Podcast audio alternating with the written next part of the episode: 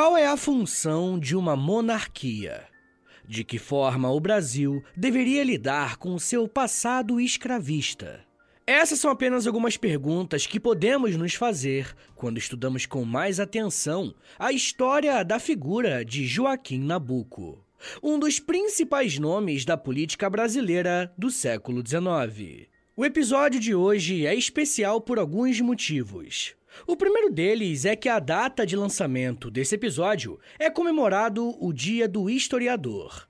E essa data foi escolhida justamente por conta da figura de Joaquim Nabuco. Além disso, o episódio de hoje marca uma possível série que podemos fazer sobre grandes pensadores e figuras da história do Brasil. Mas claro, só se vocês curtirem a ideia e compartilharem, beleza? Eu conto com o feedback de vocês lá no Instagram. E antes de começarmos, eu preciso lembrar que as fontes que eu utilizei estão na descrição desse episódio.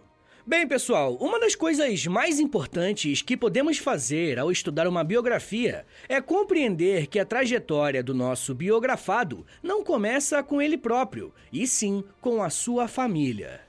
No caso específico de Joaquim Nabuco, compreender a sua origem é compreender a origem do próprio país enquanto uma nação uma vez que ele vem de uma família importante para a política brasileira. José Tomás Nabuco de Araújo Filho foi um deputado geral, presidente da província de São Paulo, ministro da Justiça do Brasil e senador pela Bahia entre 1857 e 1878. José, com a sua longa carreira política, conheceu e se casou com Ana Benigna de Sá Barreto, que também vinha de uma família importante no Brasil, principalmente em Recife. Ao todo, o casal teve sete filhos, sendo que o quarto foi Joaquim Aurélio Barreto Nabuco de Araújo, nascido no dia 19 de agosto de 1949 em Recife, na província de Pernambuco. Além do seu pai, o avô e o tio de Joaquim também pertenceram à vida pública do Brasil. No período que chamamos de Segundo Reinado, a participação na política era restrita a um grupo minoritário, se pensarmos o todo da sociedade brasileira. Ainda existia uma relação direta entre a posse de terras e a permissão para exercer cargos públicos. Logo, ter tantos parentes na política dava um indicativo de como Joaquim Nabuco nasceu em um contexto bastante privilegiado. É claro que, por pertencer a uma família de políticos, as obrigações eram específicas. Joaquim Nabuco foi batizado na Igreja Católica no dia 8 de dezembro de 1849. E nesse mesmo dia, os seus pais partiram de Recife para a capital brasileira, pois José Tomás iria tomar o seu assento na Câmara. Mesmo com poucos meses de vida, Joaquim Nabuco é deixado aos cuidados de sua madrinha, Dona Ana Rosa, no engenho de Maçangana. É provável que para vocês essa decisão de deixar o bebê longe dos pais seria algo prejudicial para a formação educacional e até afetiva do pequeno Joaquim. Porém, uma das coisas mais interessantes sobre o nosso personagem de hoje é que ele foi alguém que escreveu muito sobre política, história, escravidão e sobre a sua própria vida. E através desse relato, podemos saber qual foi o real impacto de ter ficado em Recife, enquanto os seus pais estavam no Rio de Janeiro. De acordo com as palavras do próprio Joaquim, abre aspas, os primeiros oito anos da vida foram assim. Em certo sentido, os de minha formação instintiva e moral definitiva. Fecha aspas. Esses anos de formação foram importantes, principalmente porque esse tempo ele ficou bem próximo com a sua madrinha. Dona Ana Rosa foi a primeira pessoa a compartilhar com Joaquim a sua fé através de cantigas e rezas. Mas vocês repararam que os primeiros anos da vida do Joaquim foram em um engenho? Ou seja, estamos falando de uma habitação típica do Nordeste brasileiro, principalmente em seu período de produção do açúcar. E os engenhos tinham uma coisa em comum, e o da família de Nabuco não foi diferente. Eu tô falando de pessoas escravizadas. Desde os primeiros anos de vida, Joaquim Nabuco teve contato com a escravidão e com as pessoas escravizadas. E eu faço essa distinção porque a escravidão, enquanto um sistema econômico e de produção, impactou diretamente a sua vida, mas as pessoas que pertenciam à sua família também. E eu não quero dar spoiler sem necessidade, mas o Joaquim Nabuco será uma das principais figuras no movimento abolicionista. E ele próprio disse que parte da sua vontade de mudar essa realidade vinha dos seus momentos no engenho Maçangana. Em uma das passagens que marcaram a sua vida, temos o um encontro com um jovem negro que pediu socorro a ele enquanto ele ainda era pequeno. Joaquim conta o seguinte, abre aspas. Eu estava uma tarde sentado no patamar da escada exterior da casa quando vejo precipitar-se um jovem negro desconhecido, de cerca de 18 anos, o qual se abraça aos meus pés, suplicando-me pelo amor de Deus que o fizesse comprar por minha madrinha para me servir. Ele vinha das vizinhanças, procurando mudar de senhor, porque o dele, dizia-me, o castigava, e ele tinha fugido com risco de vida. Foi este o traço inesperado que me descobriu a natureza da instituição com a qual eu viverá até então familiarmente, sem suspeitar a dor que ela ocultava. Fecha aspas. Esse relato é muito importante porque mostra como que a escravidão brasileira era algo enraizado no cotidiano das pessoas. O próprio Joaquim Nabuco relata que, até esse episódio, ele não conseguia perceber a escravidão como algo que oprimia toda uma parcela da população. Esse relato foi escrito no livro Minha Formação, escrito no ano de 1900, e como esse episódio se trata de sua infância, provavelmente ele tenha acontecido por volta da década de 1850 ou 1860. Nesse período, a escravidão brasileira estava passando por um dos seus momentos mais críticos. Algumas leis já tentavam passar no Congresso para limitar o tráfico de pessoas escravizadas e implementar pouco a pouco um regime que caminharia para a abolição.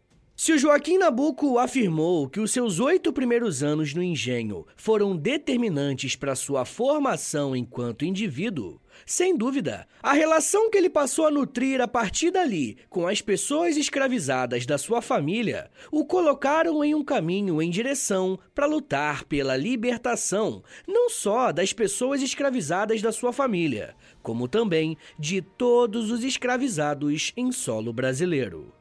Porém, conseguir isso não seria uma tarefa fácil, tendo no meio do caminho muitos adversários poderosos. Por mais que a infância de Joaquim Nabuco tenha sido marcada pela sua estadia no engenho da família, em 1852 ele vai para o Rio de Janeiro para ficar um período com seus pais. Porém, essa passagem dura pouquíssimo tempo, porque a sua madrinha, Dona Ana Rosa, pede o retorno do garoto, mostrando o quanto o laço dos dois era forte. Joaquim Nabuco volta para sua cidade natal, onde fica até a morte de Ana Rosa em 1857. Sem a sua madrinha, Joaquim vai para o Rio de Janeiro para ficar em definitivo com seus pais.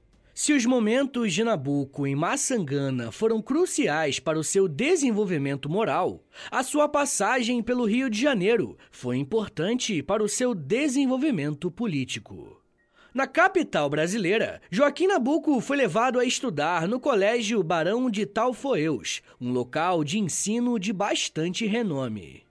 No início dos anos de 1860, ele foi matriculado no Colégio Pedro II, um dos mais importantes do país, tanto naquela época como hoje em dia. Ser filho de um político trouxe ao Joaquim um contato indireto com muitas figuras da cena política brasileira. Mas nem só de política vivia a capital do Brasil. Durante os seus anos de estudo no Colégio Pedro II, Joaquim Nabuco se destacou como um grande poeta, chegando até a escrever um texto de destaque em homenagem ao seu pai. Esse texto foi nomeado como O Gigante da Polônia. E não foi a primeira vez que o Nabucco homenageou seu pai, e mais pra frente vocês vão entender melhor do que, que eu tô falando, beleza? Mas foi justamente nessa fase poética de Joaquim Nabuco que ele vai ter contato com ninguém mais e ninguém menos do que Machado de Assis. Inclusive, se vocês quiserem um episódio sobre a biografia e a obra de Machado, deixe o um comentário no último post do Instagram do História em Meia Hora, que aí eu vou saber que vocês querem, beleza? Bem, em 1866, Joaquim Nabuco foi para São Paulo para estudar na Faculdade de Direito, e ali ele teve contato com outros nomes que se tornaram importantes para a vida política e intelectual do Brasil. Durante a sua passagem por São Paulo, Nabuco se tornou colega de Castro Alves, Rui Barbosa, Rodrigues Alves e Afonso Pena. E talvez você não conheça todos esses nomes, mas estamos falando de grandes escritores brasileiros, diplomatas e juristas, e até futuros presidentes do Brasil, como Rodrigues Alves e Afonso Pena. E pode parecer uma grande coincidência uma figura como Joaquim Nabuco ter contato com tantas pessoas que se tornaram importantes. Mas existe uma explicação lógica para tudo isso, e ela revela uma parte triste da história do Brasil. A cidadania no Brasil no século XIX não era plena. Ou seja, boa parte da população não tinha acesso a estudo formal ou participação na política. E é bem verdade que, até hoje, nós temos esse tipo de limitação. Porém, ao pensarmos no século XIX, temos que ter em mente que, para acessar muitos desses espaços, era preciso pertencer a uma família que tinha terras, e esse era o caso de Joaquim Nabuco. Mas ao mesmo tempo que a vida de Nabucco mostra como tão poucos têm acesso a coisas que deveriam ser mais partilhadas, a sua trajetória indica que o que fazer com essa condição favorável de vida pode ser o mais importante. E eu acabei de contar para vocês que o Nabucco ingressou na faculdade de Direito, não foi? Naquele período, só existiam duas instituições que formavam advogados no Brasil uma era a Faculdade de Direito de São Paulo e a outra era a Faculdade de Direito do Recife. Nabuco fez boa parte do curso em São Paulo, mas no último ano decidiu ir para Recife para ficar mais perto da sua família. E será nesse momento que ele vai demonstrar qual que era a sua postura em relação à escravidão. O ano de 1870 será decisivo para estreitar a sua relação com o movimento abolicionista brasileiro. Será nesse ano que ele irá escrever uma das obras mais importantes de sua carreira e, de certa forma, um dos textos mais importantes já escritos por um brasileiro. Eu estou me referindo ao livro A Escravidão, onde ele argumenta as causas do porquê que a escravidão brasileira é um crime em vários sentidos e, principalmente, por que ela precisa acabar.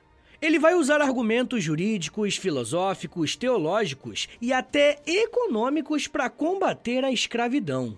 Em certo trecho, ele diz o seguinte, abre aspas, a ocupação do homem pelo homem chama-se pirataria, despotismo, escravidão, assassinato.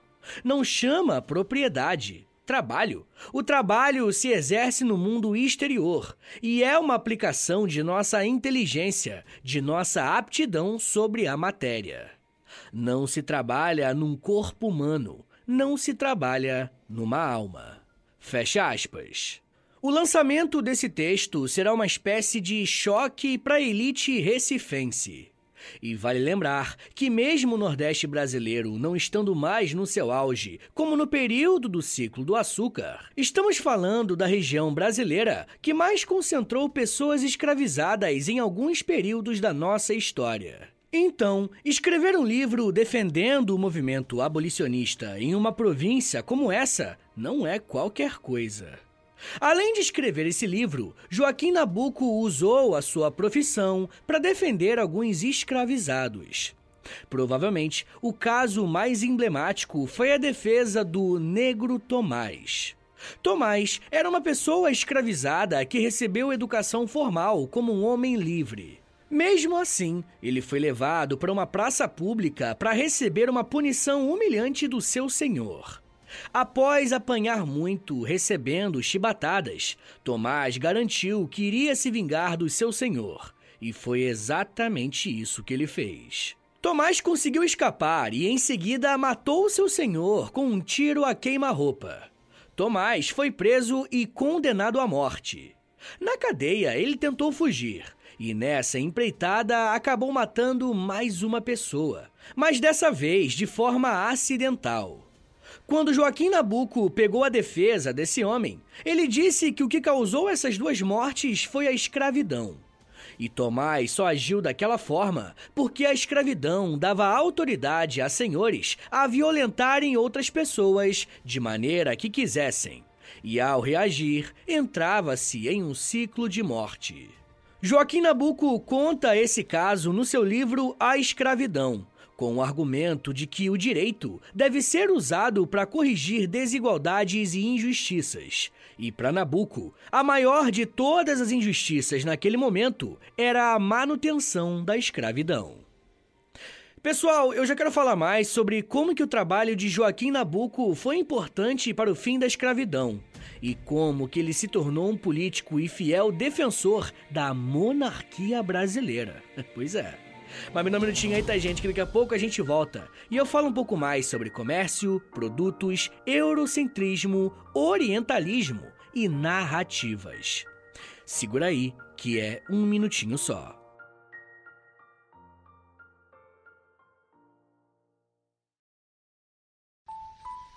Eu sempre sonhei em poder viver de criação e de educação. E graças ao apoio de vocês lá no Apoia-se, isso se tornou realidade. Entre em apoia.se barra História em Meia Hora, que com 10, 20 ou 30 reais por mês, você não só contribui para esse trabalho continuar acontecendo, como também recebe recompensas exclusivas para os apoiadores. Com 10, você tem acesso a um podcast semanal exclusivo eu me aprofundo em um tema de um dos episódios da semana e envio diretamente para o seu e-mail através do Apoia-se. Já tem mais de 70 episódios por lá e você vai receber acesso a todos eles. Além do podcast exclusivo, com 20 reais, você também recebe acesso ao nosso Clube do Livro. Todo mês nós lemos um livro sobre história e conversamos no grupo do Telegram. E depois de 30 dias, fazemos uma call no Zoom para compartilharmos as nossas impressões. E com 30, além das recompensas anteriores, eu te adiciono no meu Amigos Próximos no Instagram, onde publico conteúdos diários com curiosidades históricas, tanto no arroba História em Meia Hora, quanto no arroba Prof. Vitor Soares. E se você tiver alguma dúvida sobre o apoio, é só entrar em contato comigo pelo e-mail historiaemmeiahora.gmail.com apoia.se barra História em Meia Hora. É apoia.se barra História em Meia Hora. Valeu, gente!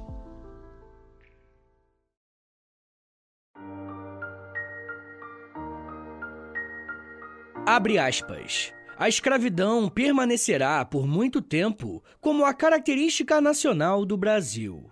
Ela espalhou por nossas vastas solidões uma grande suavidade. O seu contato foi a primeira forma que recebeu a natureza virgem do país, e foi a que ele guardou. Ela povoou como se fosse uma religião natural e viva, com os seus mitos, suas legendas, seus encantamentos. Insuflou-lhe a sua alma infantil, suas tristezas sem pesar, suas lágrimas sem amargor. Seu silêncio sem concentração, suas alegrias sem causa, sua felicidade sem dia seguinte. Fecha aspas. O que você acabou de ouvir é um trecho bem conhecido da obra de Nabucco em um livro chamado Minha Formação, que eu comentei no primeiro bloco. Esse trecho é especial porque, ao mesmo tempo que ele faz uma previsão sobre o futuro do Brasil, ele faz um diagnóstico do nosso país. Joaquim Nabuco acumulou conhecimento sobre o Brasil a partir do seu trabalho como advogado mas principalmente com os contatos que ele teve ao longo da vida. Em 1871, ele se formou e voltou ao Rio de Janeiro, trabalhando como advogado no escritório do seu pai. Nesse período, ele também iniciou a sua carreira de jornalista, como colaborador do jornal liberal A Reforma, onde defende os princípios monárquicos e se manifesta publicamente contra a escravidão. No ano seguinte, ele voltou para Recife, pois herdaria alguns bens de sua madrinha, principalmente o engenho Serraria, conhecido como o Engenho de Fogo Morto, porque era um engenho que não tinha pessoas escravizadas. Ele vendeu essa propriedade e, com o dinheiro, passou um ano na Europa, viajando, fazendo contatos com intelectuais e políticos. Lá, ele passa a ter contato com uma agitada vida cultural, estabelecendo fortes vínculos por lá. Ao regressar da viagem, ele vai a Recife para revisitar o local do seu nascimento, quando abraça de vez a causa abolicionista. Entre 1873 e 1874, ele tem a oportunidade de voltar mais uma vez à Europa, passando por diversos países como França, Inglaterra, Itália e Suíça. Em todos esses lugares, ele estabelece contatos com ativistas ligados à causa do abolicionismo. Quando ele retorna ao Brasil, ele chega com o status de alguém experimentado e influente internacionalmente. E com isso tenta um encontro com o imperador Dom Pedro II, para contar ao monarca o que viu no Velho Mundo. Em 1875, ele começa um projeto com Machado de Assis e outros colegas, abrindo um periódico chamado A Época. O empreendimento não deu muito certo, tendo apenas quatro edições lançadas. De qualquer forma, eu queria que vocês percebessem o quanto os jornais tinham uma importância grande na vida política brasileira. Além de tentar esse negócio, Joaquim Nabuco também escrevia para o Globo, um dos jornais mais importantes do país. Em 1876, a sua vida começa a dar uma guinada, porque ele é escolhido para ir a Washington para trabalhar na Embaixada Brasileira nos Estados Unidos. A sua carreira diplomática segue com bastante sucesso, representando o país não só nos Estados Unidos, como também em outras missões pelo mundo, como em Londres, trabalhando com o Barão de Penedo. Essa primeira passagem de Nabucco pela embaixada brasileira no exterior poderia ser mais frutífera. Porém, ele precisou voltar ao Brasil em 1878, porque o seu pai acabou falecendo. Mesmo que Joaquim tenha passado os primeiros anos de sua vida longe do seu pai, é inegável que ele exerceu uma grande influência no nosso personagem. E podemos observar isso tanto na forma de Nabucco trabalhar, quanto nas homenagens que ele fez ao seu pai. Entre 1897 e 1899, Joaquim Nabucco escreveu uma biografia do pai chamada Um Estadista do Império. E para muitos é considerada uma das principais obras de Joaquim Nabucco.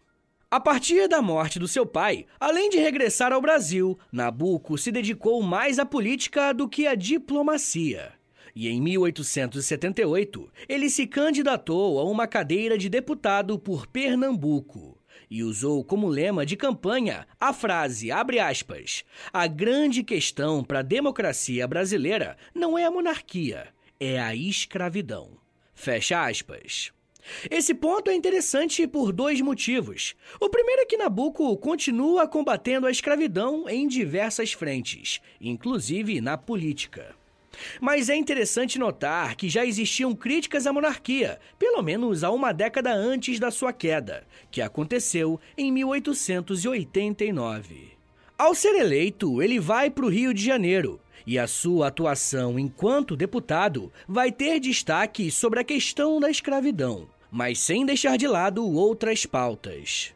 Em 1879, ele defendeu um projeto de lei de sua autoria sobre a exploração do Xingu, defendendo os direitos dos indígenas àquela terra. Mas não tenho que falar, gente. Praticamente durante toda a década de 1880, Joaquim Nabuco se dedicou à causa abolicionista. Toda oportunidade que ele tinha na tribuna, ele atacava e criticava a escravidão no Brasil e atentava para a urgência que o país deveria ter nesse tema. Quando tinha algum recesso parlamentar, ele ia para a Europa para entrar em contato com organizações abolicionistas em Lisboa, Madrid e Londres. O problema é que ele sabia que as elites cafeeiras tinham bastante força na política brasileira e por isso o debate sobre a escravidão parecia não avançar. E ele tentou mudar de estratégia e apresentou um projeto de lei que acabava com a escravidão de forma gradual, contando a partir de 1880. Como vocês devem imaginar, a lei não foi aprovada. Ao lado de André Rebouças, Nabucco organizou e instalou em sua casa a Sociedade Brasileira contra a Escravidão. Esse grupo foi criado com o objetivo de coordenar a propaganda contra a escravidão através da imprensa, de reuniões e de conferências. Como parte desse esforço, ele criou o jornal O Abolicionista, que trazia escritores que defendiam a mesma causa que ele. Por conta da sua atuação firme contra a escravidão em diferentes frentes, Joaquim Nabuco passou a ser conhecido como o Leão do Norte. Como Joaquim Nabuco tinha um bom trânsito com políticos e entidades de outros países, sempre que ele viajava ao exterior, ele apresentava o que estava sendo feito no Brasil. Podemos citar dois exemplos em que ele fez isso. Primeiramente, em Milão, na Itália, em um congresso internacional de direito, e em seguida em Londres, onde ele se tornou membro da Sociedade Anti-Escravidão Britânica e Estrangeira. Em 1884, ele lançou o livro O Abolicionismo, que logo se tornou um livro obrigatório para quem defendia o fim da escravidão no Brasil. Enquanto a escravidão no Brasil se tornava alvo de debates entre os políticos e membros da sociedade civil, o ente político que mais sofria nesse processo era a monarquia. De um lado, tínhamos políticos e ativistas que pressionavam o governo para acabar de vez com a escravidão. Do outro, também tínhamos políticos e uma elite influente que queria a manutenção da escravidão no Brasil. O próprio Joaquim Nabuco já chegou a fazer algumas críticas à monarquia brasileira, mas nunca se colocou o contrário a ela. E não foi por falta de oportunidade, não, tá? A pressão contra o governo aumentou ainda mais quando a Lei Áurea foi proposta e aprovada no dia 9 de maio de 1888 e assinada no dia 13, acabando oficialmente com a escravidão no Brasil. Por mais que a essa altura boa parte dos políticos brasileiros fossem favoráveis à abolição, algumas alas se mantinham contrárias e afirmavam que o fim da escravidão representaria o fim da própria monarquia. Por outro lado, no dia 17 de maio, Joaquim Nabuco fez questão de ir ao encontro da princesa Isabel para cumprimentá-la pela assinatura da Lei Áurea. E é claro que a abolição da escravidão não aconteceu por conta de uma única figura, nem por Princesa Isabel ou Joaquim Nabuco. Estamos falando de um movimento que começou há algumas décadas e teve o envolvimento de diversas pessoas. Porém, Nabucco recebeu um grande destaque por ter se engajado nessa luta em diferentes frentes. Inclusive, tem um episódio aqui no feed do História Meia Hora sobre o movimento abolicionista do Brasil. E eu recomendo bastante que você ouça assim que você terminar isso daqui, beleza? Mas enfim, gente. Apenas um ano seguinte, após a abolição, acontece um golpe contra a monarquia e é instaurada a República no Brasil. Poucos dias após a proclamação da República, Joaquim Nabuco recebe um convite para integrar o novo regime político, mas ele recusa a proposta e se afasta por um tempo da vida política. Nabucco viaja para Londres, onde fica por alguns anos. E em 1899, Joaquim Nabucco foi convidado para chefiar uma delegação brasileira a Londres. E em nome do presidente da República, Campos Salles, defender perante a coroa britânica a causa dos limites entre o Brasil e a Guiana inglesa. Em 1904, ele foi nomeado embaixador brasileiro nos Estados Unidos, onde fez várias conferências em universidades sobre a cultura brasileira. Ele tornou-se amigo pessoal do presidente dos Estados Unidos Theodore Roosevelt, mas infelizmente Joaquim Nabuco veio a falecer no dia 17 de janeiro de 1910, aos 60 anos de idade. Ele estava em Washington, nos Estados Unidos. Em solo estadunidense, Nabucco foi velado com honrarias de chefe de Estado, tendo o próprio presidente do país acompanhando a cerimônia. O corpo do político veio para o Brasil escoltado pela infantaria da Marinha dos Estados Unidos e do Brasil. Chegando aqui no país, ele foi recebido por milhares de pessoas, mostrando o quão importante ele foi para nossa história.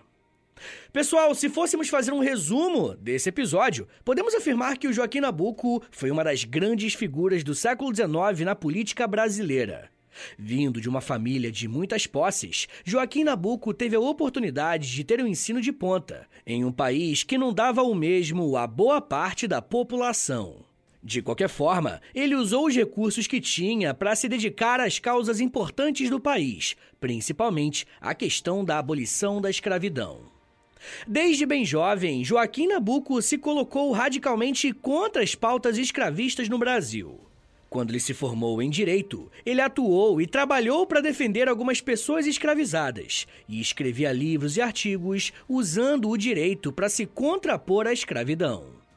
Nabucco foi um dos nomes mais importantes do movimento abolicionista, porque levou essa defesa para fora do país, uma vez que já tinha atuado na embaixada brasileira nos Estados Unidos. Quando a escravidão foi abolida, Joaquim Nabuco fez questão de prestar homenagens à princesa Isabel, a quem se tornou bastante fiel após a proclamação da República. Mesmo Joaquim Nabuco sendo contrário à República da forma que ela foi instaurada, ele se manteve alguém disposto a servir o Brasil, como na vez que aceitou ser embaixador dos Estados Unidos no início do século XX.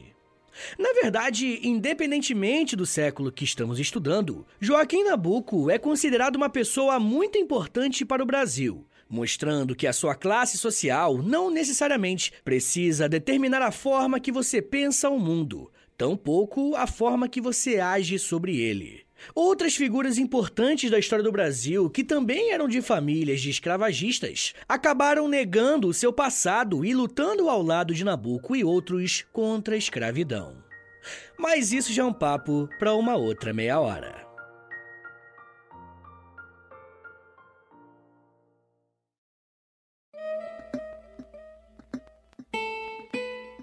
Senhores, muito obrigado por terem vindo até aqui. Meu nome é Vitor Soares e sou professor de História. E você acabou de ouvir o História em Meia Hora. Rapaziada, dá uma moralzinha aí, compartilha esse episódio, por favor. Posta nos stories do Instagram e aí me marca no arroba História em Meia Hora. Ou você pode também postar no Twitter e aí você me marca no arroba H30podcast, que aí eu já te mando uma mensagem agradecendo, tá bom? Se você gosta do História em Meia Hora, se você quer ver esse podcast por muito tempo de pé ainda, toda quarta e todo sábado, lançando episódio novo, bonitinho, dá uma chance pro nosso apoia-se, rapaziada. Por favor, entre em apoia.se barra História em Meia Hora, porque lá tem quase 100 episódios exclusivos para quem apoia. E claro, né, quando você apoia hoje, você tem acesso a todos eles. E todos os que vão sair enquanto você for apoiador, tá bom? Também tem Clube do Livro, tem conteúdo diário no Instagram, depende do nível lá, né, do, do plano que você assinar lá no Apoia-se, beleza? Mas claro, né? Eu só quero que você assine caso você queira e possa ajudar, tá bom?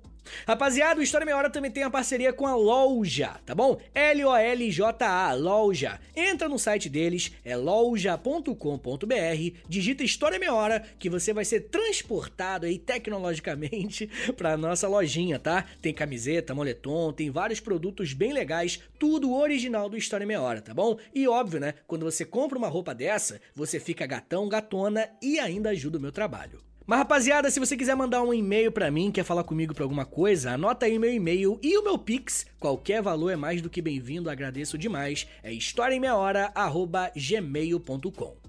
Uma coisa que eu vou te pedir agora, isso aqui não custa nada, tá bom? É de grátis, pô, é só um minutinho da tua vida aí, não custa nada. Eu te dou tantos minutos, tantas, tantas meia horas aí de, de estudo, pô, pelo amor de Deus.